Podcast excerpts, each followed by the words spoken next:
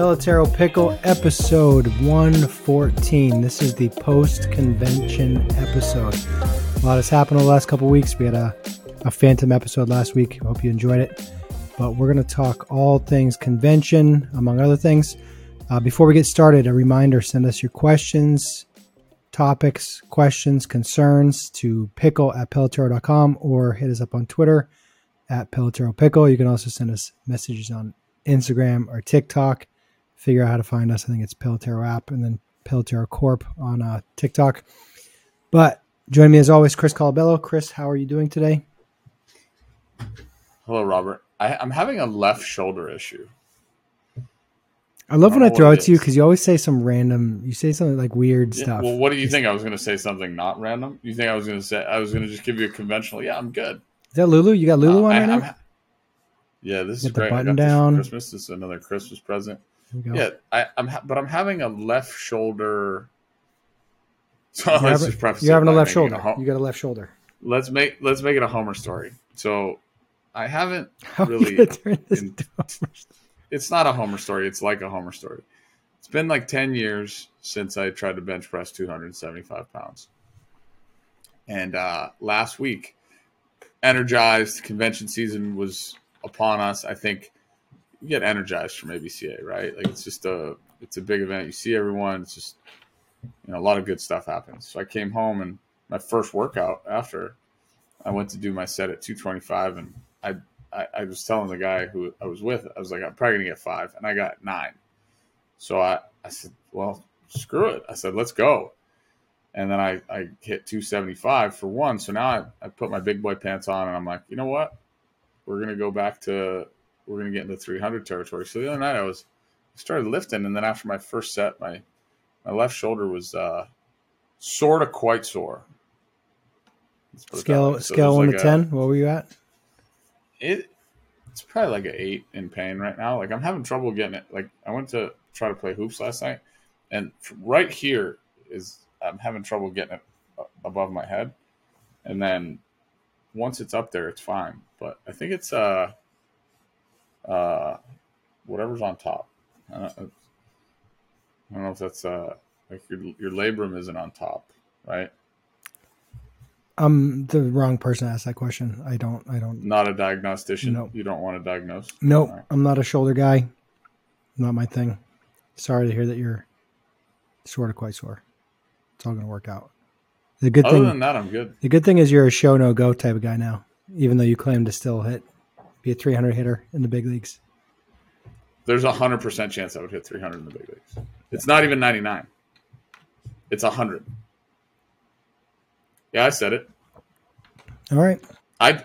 This should be this should be like one of those uh, one of those challenges, right? If we were if we were bigger, Like a reality show. you know, if we had a bigger audience, yeah, like I dare somebody to let me try to hit 300, and then we could track it. It would be great content for Pelotero.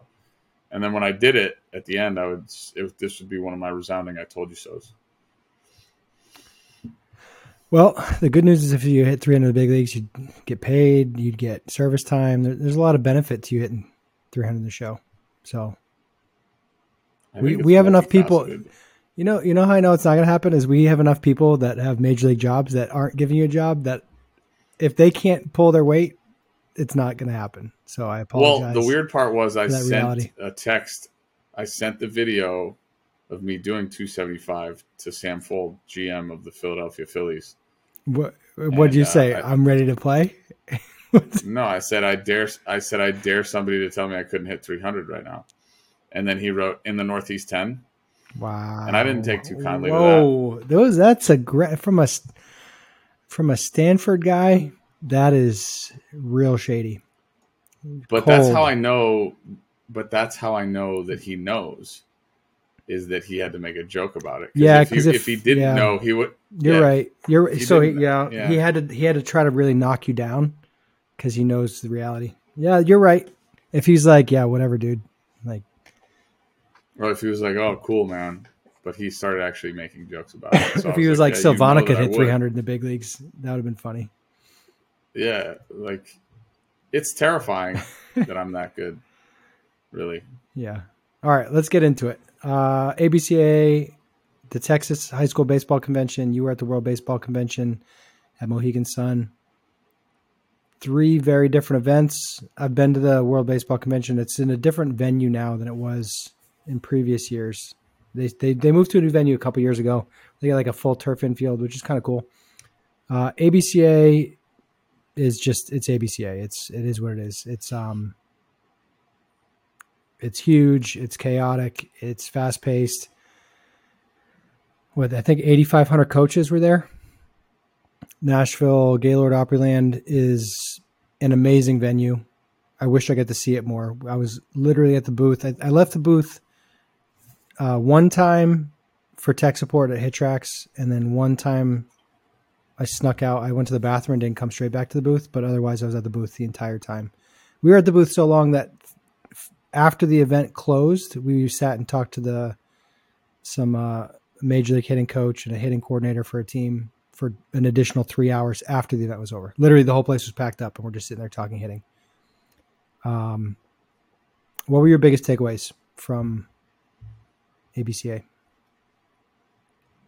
It's really it's really interesting to go to those events because I think we've focused on this doubt concept our, over the last six months or so.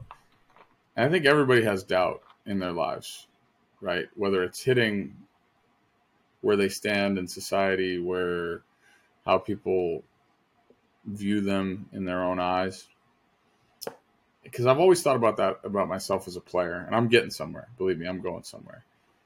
And uh, the last, I've been to the last three in-person ABCA conventions, and I've realized how much I enjoy them because it's our environment, right? It's it's people we know, it's people that we've been around, people that we've been in the trenches with, coaches, players, everything, and it's really cool when you leave there with a sense of fulfillment like you're doing something that matters that people are paying attention to.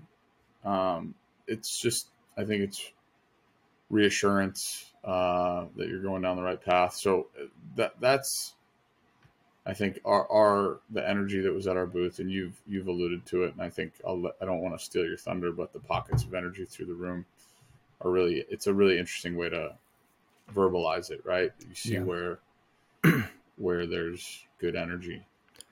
The one time that I snuck out to just walk the floor, I, I usually like to I always like to walk the perimeter to find out who the, the up and coming companies are and just meet people.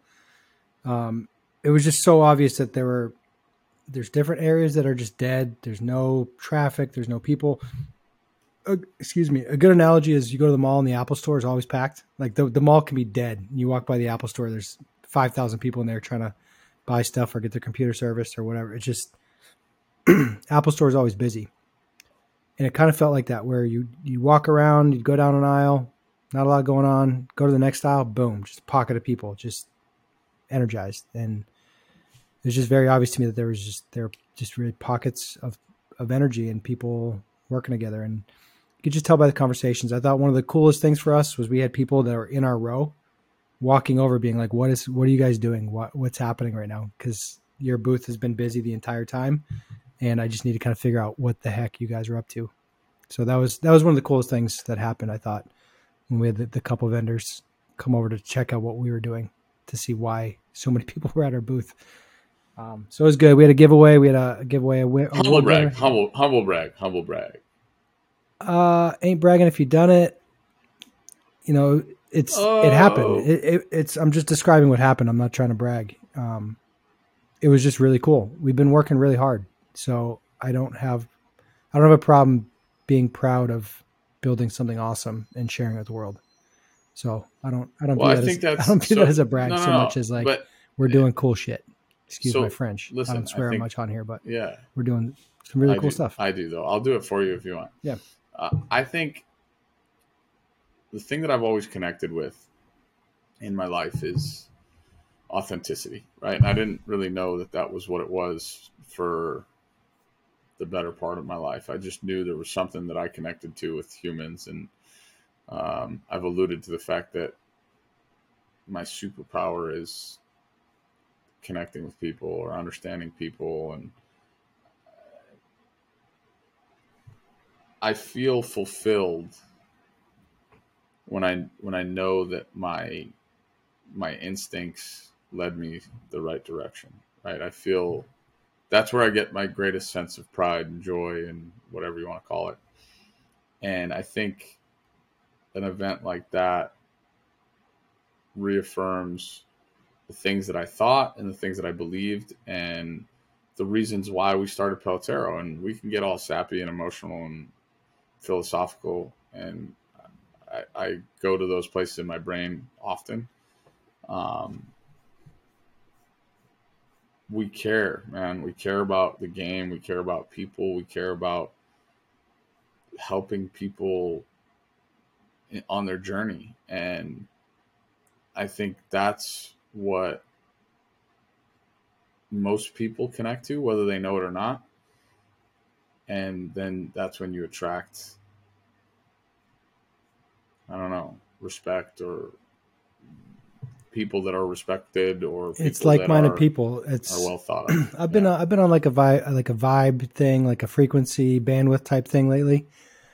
Share, yeah, fractals and yeah, yeah, yeah, yeah. Well, it's it's it's just different ways of connecting with people, and whether it's words, whether it's actions, the the things that you say, the things you write, the the colors you wear, like you're going to attract certain people, and you're going to attract different things to yourself, and you're going to repel other things.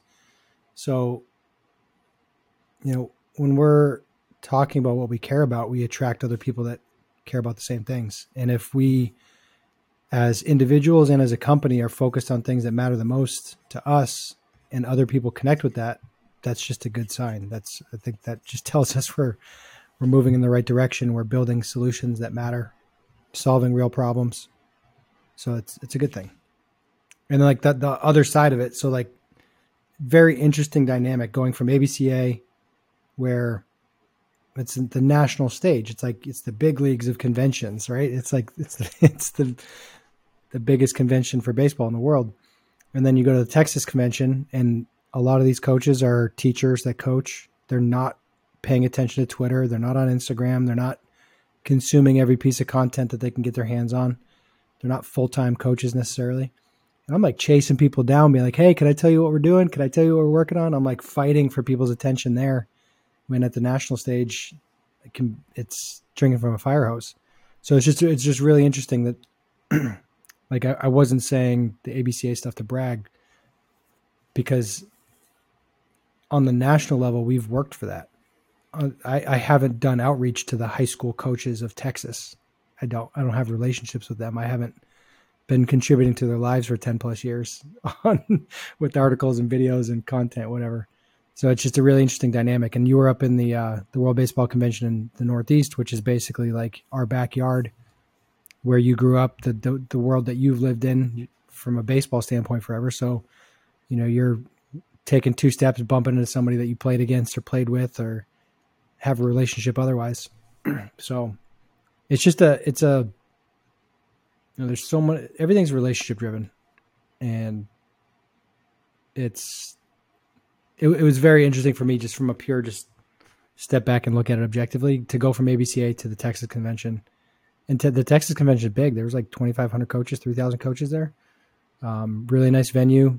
It was, I'm pumped that it was in Round Rock. So next year Dallas is ABCA, and then Round Rock again for. Uh, so next year we're just gonna have everybody stay in Texas for another week, and we'll go to we'll go to both. It's at the the Kalahari Resort, which is a really a nice. Uh, they have like a huge indoor water park. It's right next to the Round Rock Express. Really good venue. Really good venue. We got a book earlier, so we got a better spot. But um, just oh, book was, earlier. Well, we didn't know if our software was going to be ready to showcase this year, so we had to wait. I didn't want to go there and not have anything to show. Listen, I'm waiting for the day that you book a flight a month ahead of time in my life. It's probably not going to happen anytime soon. We're agile. We're we got to be able to make quick decisions and, and pivot. we, we can't we can't be booking stuff out a month in advance. What are we talking about? Oh, I, that my your response there is electric. I'm proud of you for saying it. I you're yeah. We our flights are I, so we're doing a clinic in Italy. We got those flights are booked because I wasn't responsible for it. It's easy. Don't So, put me in charge of of booking. Just don't put me in charge of booking flights if you want to book. Bobby's ahead of never in charge of travel. We need you need a traveling secretary coordinator. Yeah. Listen, we get a bunch of customers. We can get a we can get a lot of people to do a lot of jobs if we have a bunch of customers. Listen, Linda, Linda, listen, listen. We're a small company. that was right the now. funniest video, by the way. That kid, Linda, Linda, Linda, listen, listen. listen. That, Linda. guy, that kid was funny. That kid was so funny. Old like YouTube classics are the Yeah, best. same thing. What? So what was your? Uh, what was, especially so the ones that are impactful. ABCA? Any? Uh. So I guess I want to talk. We we did a webinar for hitting approach yesterday. If you haven't seen that, if you want to see it, send an email to send an email to contact at pelotero.com and I'll send you the link to it. If you follow us on Twitter, you've I'll, I'll have it tweeted out and whatnot. But really good webinar. So the big our big announcement there was our partnership with Hitting Approach, which is an app that does uh, game tracking, and we've got some very innovative, very logical things that we're tracking that nobody else is tracking. Um, I love I love when I watch, and I'm not trying to compare. Uh, that sounds terrible. I'm not trying to compare compare myself to Nick Saban right now, but if you watch like Nick Saban interviews or Bill Belichick interviews, and you just listen to what they say, they just do very obvious things. Like they do things that are logical, and they don't Right. over- they don't overcomplicate. It's like oh, we like we try to make the best play every play. We don't let the previous play influence our effort of the next play. We do our job. The scoreboard doesn't matter. we communicate we communicate to their players what their job is on every play and we expect them to do their job. It's like whoa this is earth shattering news. Like everybody just do your job. Um, with hitting approach we've been working really in stealth mode with them for over a year to track some stuff specifically with accuracy and timing. Um, i've said this a bunch but uh, over 50% of swings do not produce a ball in play and nobody's tracking them it's like a half the swings that hitters take are not being tracked. so all your ground ball rates, all your fly ball rates, line drive rates are based on half the swings. And of the swings that put balls in play, 40% are with two strikes. So what's the math on that, Chris? 20 some If odd- so facto, 20 to 5 to 30% of all balls in play are with two strikes. And that's not good. Was it 20? if so facto, we don't know anything. So the point is, Somebody asked what the, what's the gap you're trying to fill. It's like, well, half the swings aren't being tracked, so maybe we need to start there. let let's take it a step further. Let's make it this simple. How about we teach hitters to be on time? Because no amateur hitters understand how to be on time. None, zero, Well, like that's none. that's the other metric. So we're we're tracking accuracy. That's the part that drives me crazy. Every swing we're tracking accuracy, and every swing we're tracking timing. Because if we're not tracking timing, Imagine that. what there's a lot of things I'm passionate about with this. A lot of things that have irritated me for a long time. This type of tracking, I've been I've been been desperately waiting to have the tools to be able to deliver this at scale because I tried to do it on an individual basis and it was just way too much. Because you can't track it, you can't deliver stuff at scale. So now we have the tools, we have the, the resources to do it, and it's just really exciting. But it's so so frustrating as a coach to have, you know, a weekend will pass and you get 12 different dads or moms sending you video being like, oh, how's the swing look? We're struggling, blah, blah, blah. The pitcher's not in frame. You have no context of what's happening. And you're supposed to be give people feedback and try to help people, and you don't have the information you need to do it. And kids are making swing changes based on timing mistakes, not they're not making swing And then they're still not on time. They're not making yeah, they're not making you're putting you're trying to fix the wrong problem, so you're never getting results because you're not addressing the real problem. So you get kids that are just late, late, late, late, late, and they're like, "Oh, my swing." it would stinks." be the equivalent. It would literally, literally be the equivalent of saying, "Oh, I got to fix the engine in my car," but you don't have tires on it. So even if you rev the engine harder, your car's not going anywhere. If you like go to the doctor, you're like, "Oh, I feel pretty sick. I'm, I'm coughing," and they give you like an ear infection treatment. Like, great, you didn't fix anything. No, you get knee surgery You get, uh, to knee- it. yeah, that's better. Yeah, that's good. Yeah. But it, you're just you're not fixing the right problem. No, and if you're listen. not if you're not even tracking it, what was the what was the Maryland coach? What was the quote that he said? If you're not if you care about stuff, you have to track it. If if it matters to you, track it. If it matters to you, track it. And it's this simple, Bobby. It's so this is what what pisses me off. So I go from this place where we're talking about authenticity and feeling connected to people and, and really understanding that your instincts and your gut are telling you the right things. And then you get into scenarios where I'm blown away. Mind, is it boggled or bottled? It's boggled, right? Like mind boggled. People said mind bottled one time. I don't think that's true. I think Ron Burgundy said It's- that. I'm in a glass case. No, somebody tried to tell me it's actually bottled. No, That's the only funny line. Well, there's other funny lines. I'm gonna Google it right now just to confirm. So I, I get blo- I get blown away There's a song called Mind Bottling. at when. Go ahead. Should we expand on that or? No, I'm just commenting. So I get blown away. I get blown away at the fact that people try to tell me that it's too hard to do, or it's oh, so a human has to do it. I just looked it up. You're laughing. It you're says laughing. mind boggling occurs when the mind is overwhelmed. Mind bottling occurs when friends aren't kind enough to correct their friends on their improper use of common English phrases. nice, nice. You, It's funny because it's true. so is that is that like uh that's what the guy does in um Oh, that's funny. um Dinner for Schmucks? Does he mind bottle Steve Carell? I hope uh, that's a good movie. I need to go back and watch that movie. Patrick probably hates it. He mind bottles him. He mind bottles. No, it's mind control he- versus he- brain control. I think. Yeah, but but that's that's a mind bottle. That's a mind bottle. That's how you mind bottle somebody. Fixing- You just stare into fixing your eyes, swing when "Oh, you're- making me do-" Fixing your swing when you're supposed to be fixing your timing is mind bottling. Yeah, it's perfect. Love it. So again, That's great. so this is the this is the place where I, I go. I kind of I people lose me, and I don't. I think that I'm crazy because I hear people say, "Oh, well, it's too hard. We don't have the resources. We don't have the funding. We don't have this."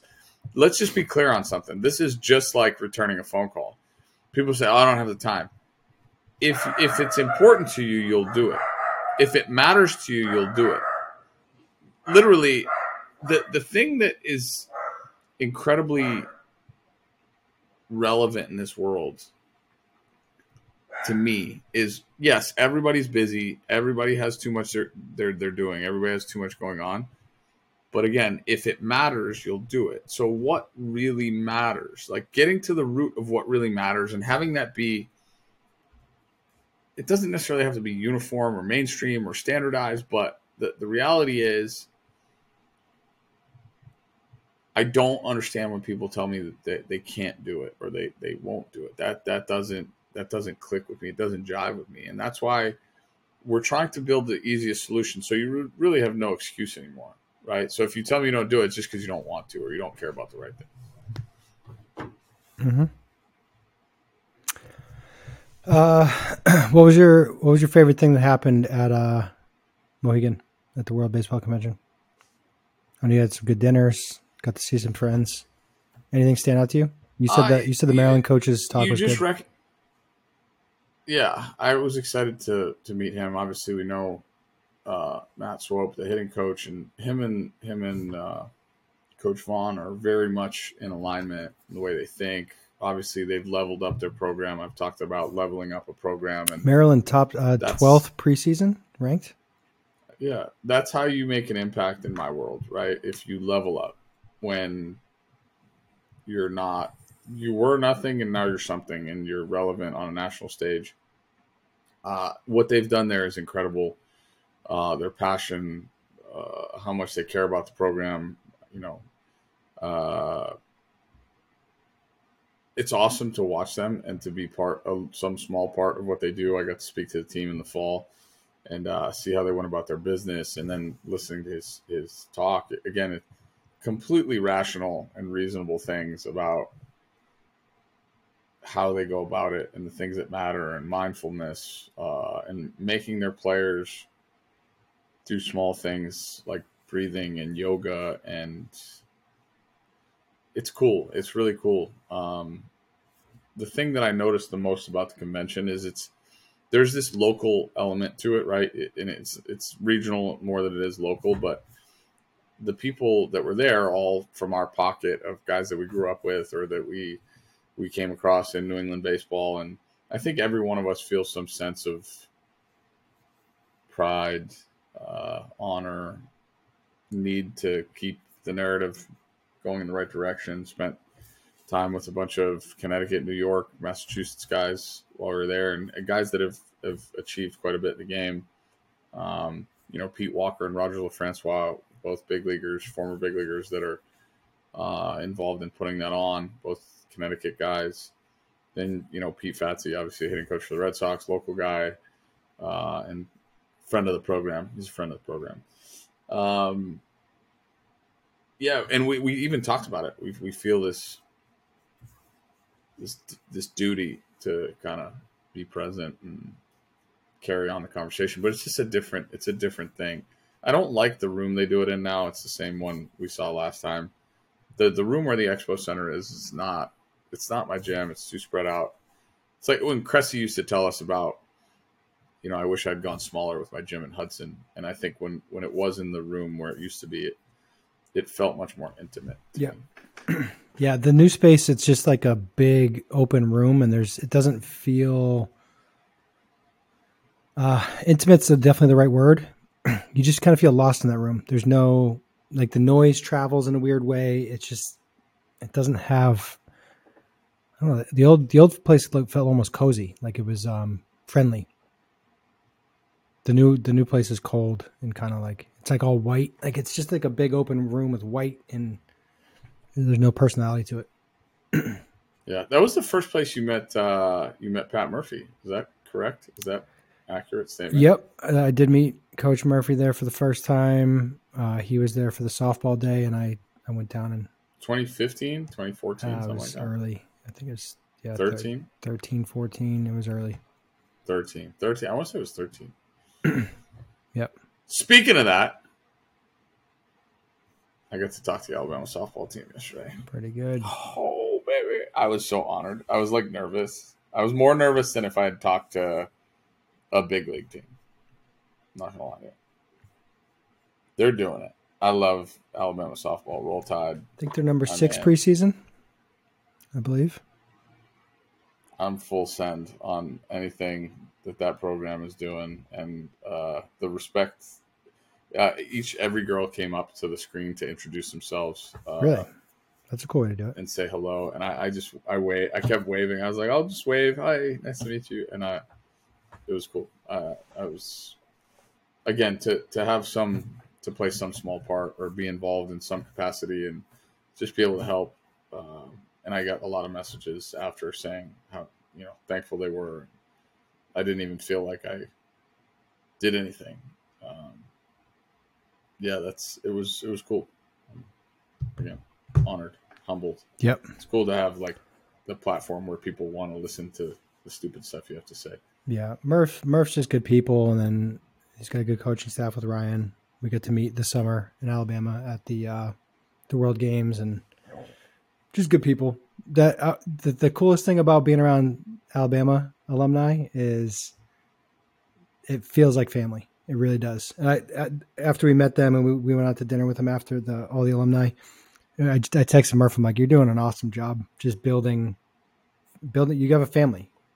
You really have a family at, at, with all those players." So, shout out to Murph and everybody, every all the uh, Roll Tide out there alumni. Roll Tide. Roll Tide. Um, where do you see the where do you see the space going? So we, you know, you were up in Mohegan, I was in, in Texas, ABCA. My biggest kind of where's the space going is everybody's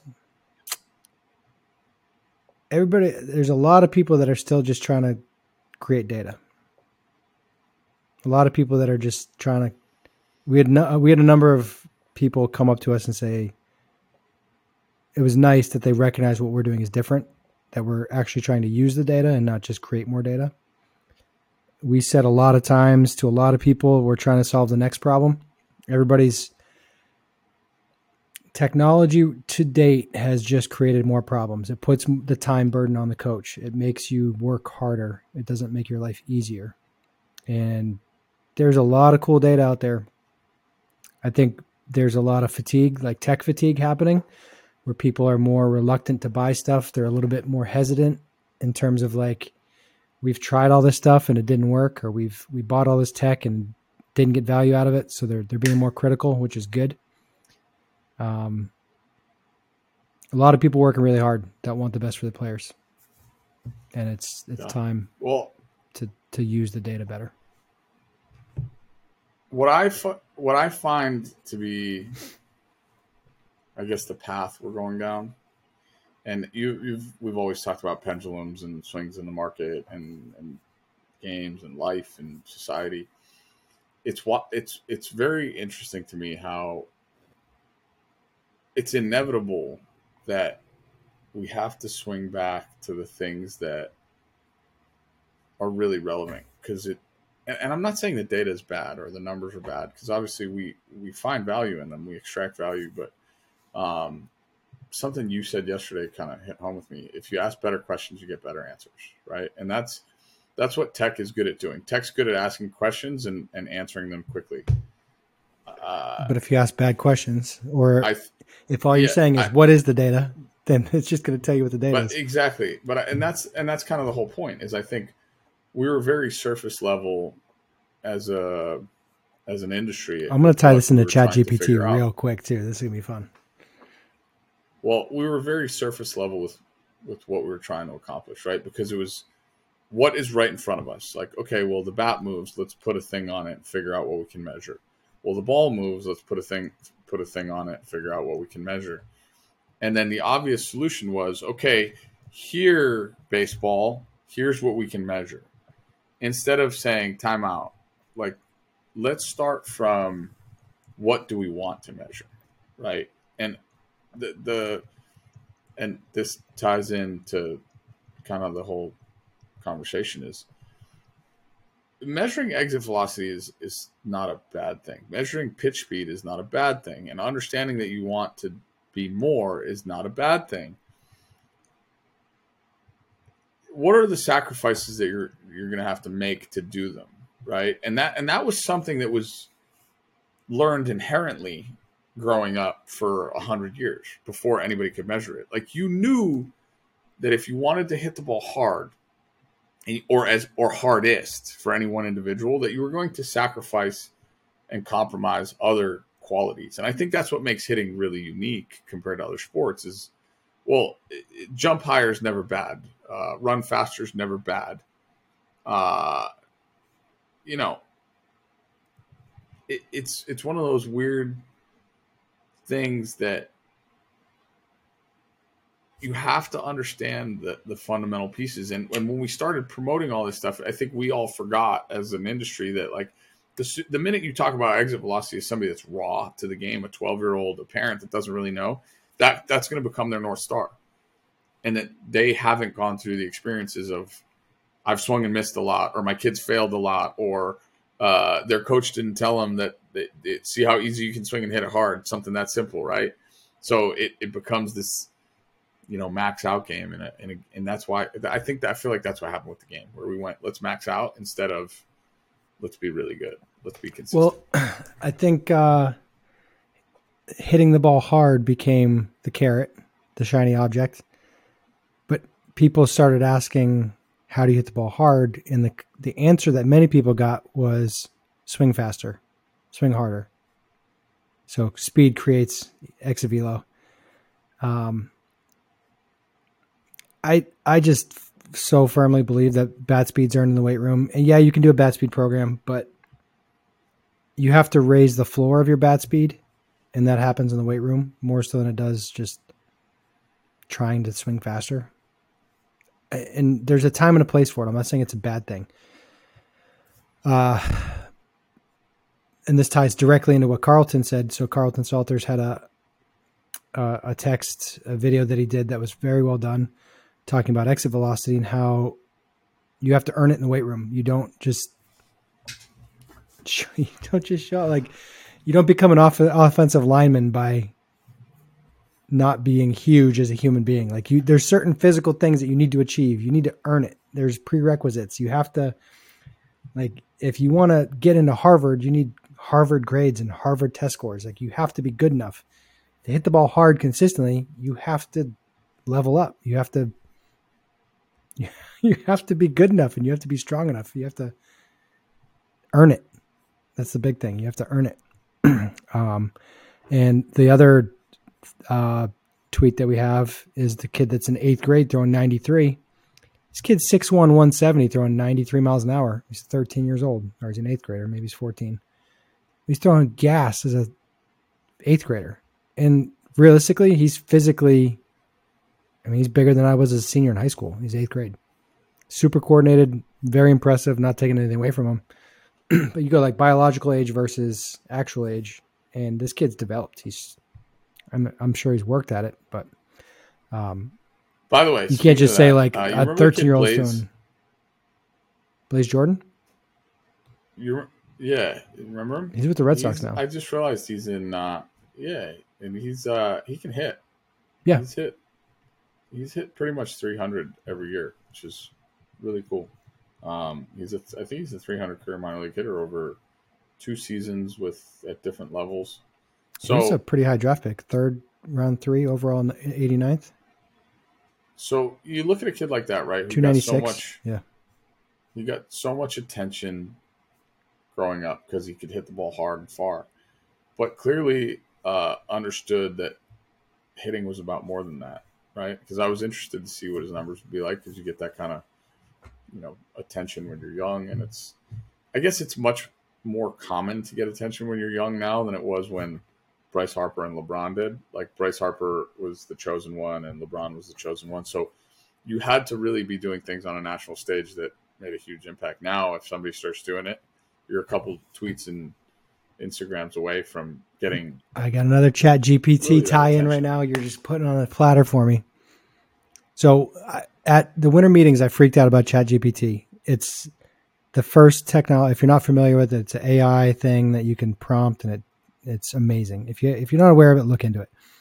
So Chris is like anti chat GPT. He's like the old curmudgeon that doesn't love technology. Let's just be clear: I'm not anti.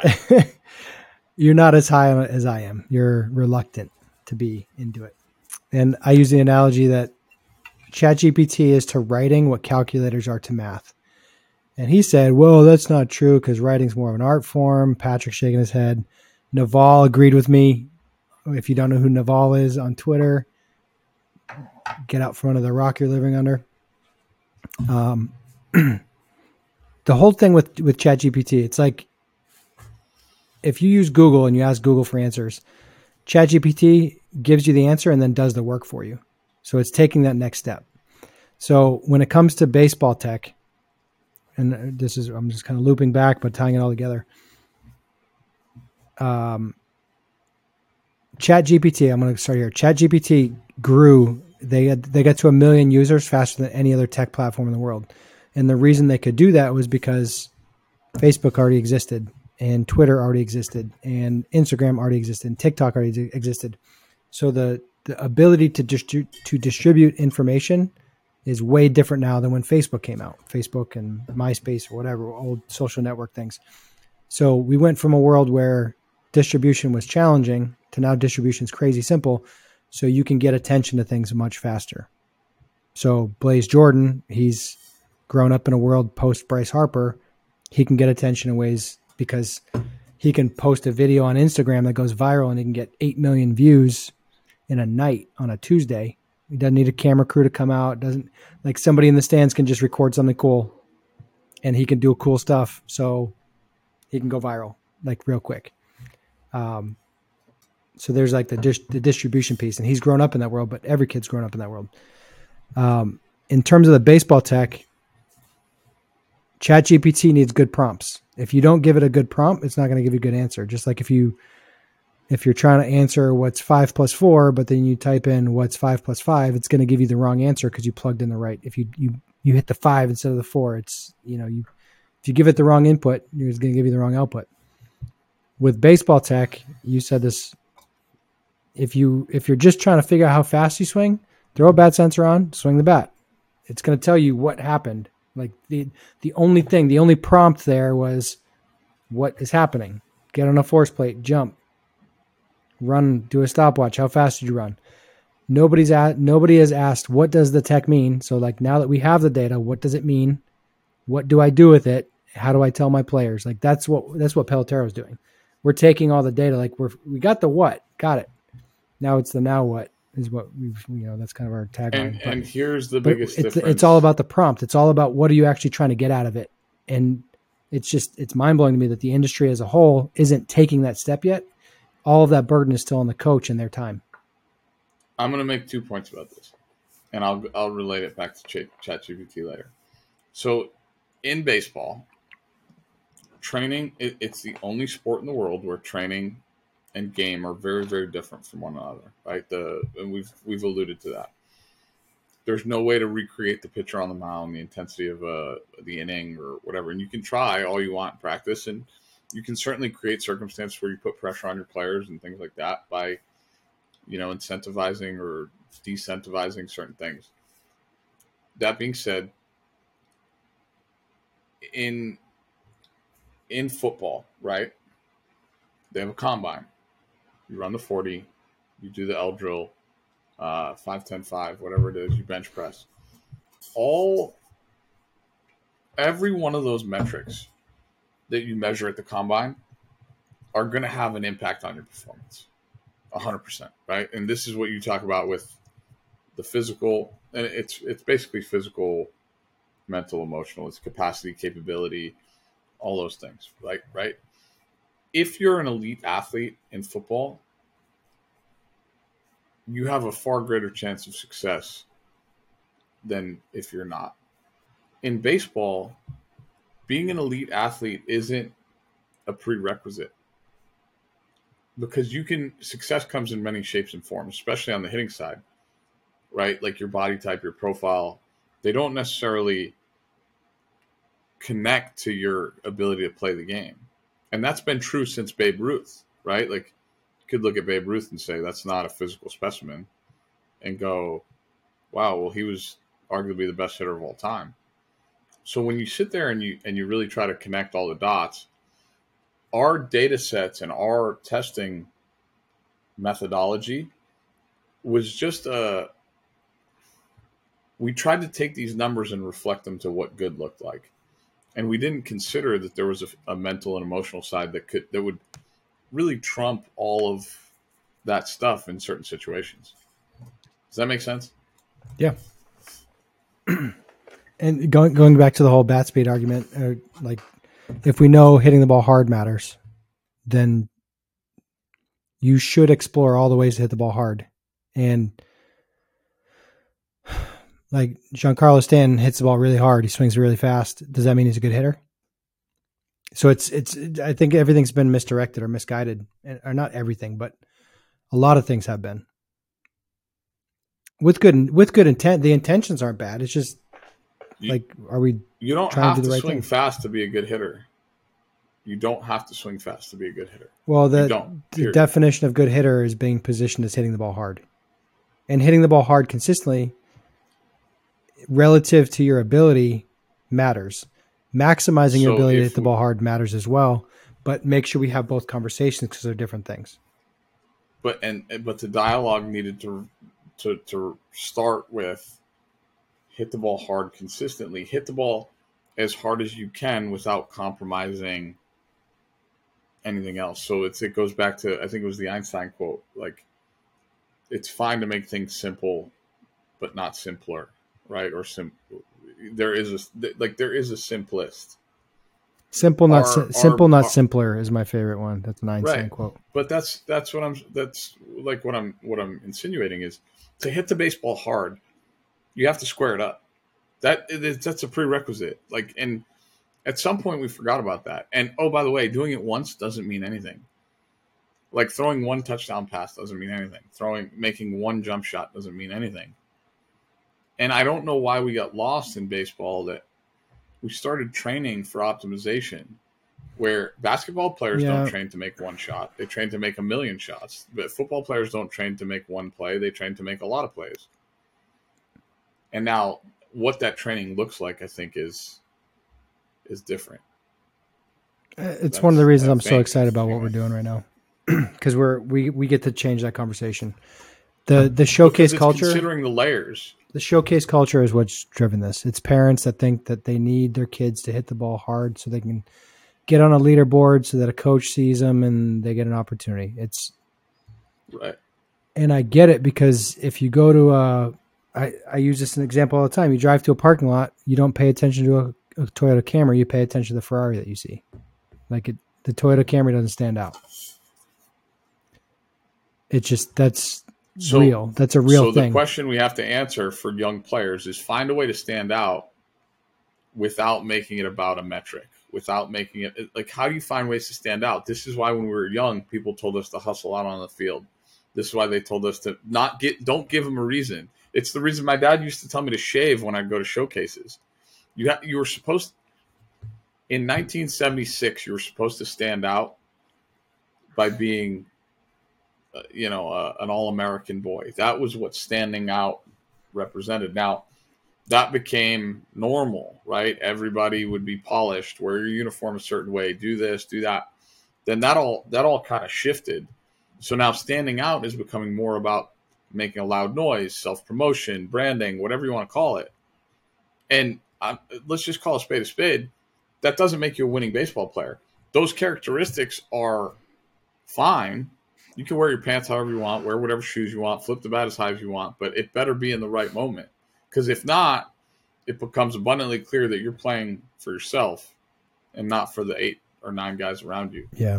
right? The question, I think the question that has driven the game over the last 10 years is it's not how often, but it's how hard or how, like, what's your peak? What's your ceiling? how hard can you throw it? How fast can you run? How hard can you hit it? What is your max bat speed? It isn't, there's a, the, the next layer is you have to say how hard and how often. Because those are the players that are actually good. Because if you could do it once, great, good job. I don't care. Do it again. Do it again. Do it again. Because I just pulled up. Uh, did you see the movie Ford versus Ferrari? Did you see that? Yeah. Really awesome. I love the movie, and I'm just thinking about. And I, I put this in my book back uh, 2013. It's like the the drag car versus the Indy car, and I'm thinking of that movie. And it's an endurance race. Yes, you have to be really really fast. You can't have a slow car and win that race but you gotta you gotta go for 24 hours it's the, like the baseball season is a marathon it's not a sprint it's not a straightaway Let's just be clear. If you run a 4 4, you always run a 4 4. that's a good thing If you hit one ball 110 mi- if you hit one ball 110 miles an hour, that doesn't mean you're going to hit the rest of them 110.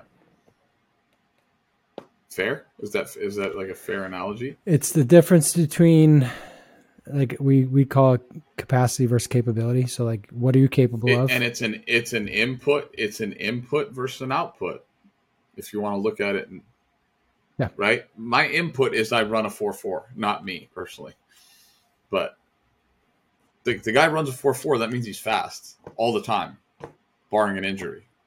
Just because the guy hit a ball 120 miles an hour doesn't mean he's hitting 120 all the time. It means he's capable of it Right? well the yeah the conversation is going to shift to what allows you to hit the ball 120 more often not the fact that you can do it. Good that you can do it.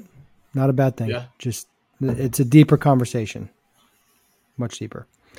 Anyway Anywho, uh, Carlton, great job with your tweet. Keep sharing content. It was good stuff. So get in the weight room. If you want to hit the ball hard, get in the weight room. Eighth grader throwing 93. That's fuzz for an eighth grader. I hope that kid's playing varsity. Did you see the story about the uh, the high school coach? I think it's Adam Moseley. I'm going to find it right now. High school coach. He coached Team USA, I believe in Alabama. I think it's Hoover, yes Alabama. i actually i found out about this at uh at the What a World Baseball travesty this is. What a like. What a so, there's some self-reported too there's self-report. What are you re- what are you reporting? Like you're playing for Team USA. Anything that you're doing to help Team USA win a gold medal should trump any stupid local so state he had rule. gotten the coaching job yeah he had gotten the coaching job way before and then it just so happened that his guy ended up on the team and so they self-reported it so nobody else would and then the state banned him for a year it's terrible. It's the dumbest thing ever. You get he thought he was going to get like a four game suspension so so it's uh i was talking about this with uh, the tucci guys yeah. With year long suspension. So he coached the 18U national team, and his player was on the team, so therefore he gets suspended. Just, it's just so stupid. It's rules for rules sake just yeah, if you're it's such a unique they, they should just put a simple clause in there, vote for it and say if you're coaching Team USA and this is a great opportunity for the player, just allow it. This is not like a very this is not a common thing that somebody should be penalized for. It's an amazing opportunity. We talked about this with uh, the swing decision rules that the, the one major league team has a rule that if you swing at edge pitch with less than two strikes, you get dinged on your swing decision score. So the kid that makes an adjustment because the umpire's calling the pitch off the plate and the pitcher's throwing the ball off the plate. So the kid gets on the plate and hits a homer opposite field on an edge pitch to turn something so good into a negative. It's it's a special kind of stupid to be able to do that. You can't take amazing opportunities and amazing things and make them bad. Your your system's broken. Recognize that. Make the change. It's not hard. Do a vote, reinstate them, make it right. Don't be like, "Well, uh, the rules are rules. We should." The, just shut up and fix it. I can't stand bureaucratic stuff that's wrong. Just get it right. Fix it. The, the guy like what, what bad what what is the negative in the situation? A kid won a gold medal. He played for Team USA. The the coach had an amazing experience. By all accounts, he's a terrific coach, and somebody's got an axe to grind. That's what it all like, or it's just a stupid rule, and they can fix it. Well, usually, usually those things become personal. As much as people say they're trying to be objective, they they usually have they're rooted in some personal vendetta or agenda. I mean, we can look back to a million examples of that. You want to talk about one that stands out in my mind the the whole deflated football thing, and not to be a homer, but like really, we're gonna they beat them a thousand to nothing to seven, 45 to seven against the Indianapolis Colts, and got reports about the footballs being deflated. Like it was all running I mean, game. like they just ran the ball the whole second half. Yeah, it was so stupid. Things that I mean, don't matter. They could have they could have thrown rocks and it wouldn't have mattered that game. Yeah, I was there. I literally watched it. So they're just going to suspend a guy, tarnish him. It's just nothing. I mean, I've nothing. had my own experiences with it too, so believe me. Yep. Uh, last topic. I'm trying to find a uh, a video or a picture that was posted somewhere. So Carlos Correa finally has a home. It was like a, a interesting contract too.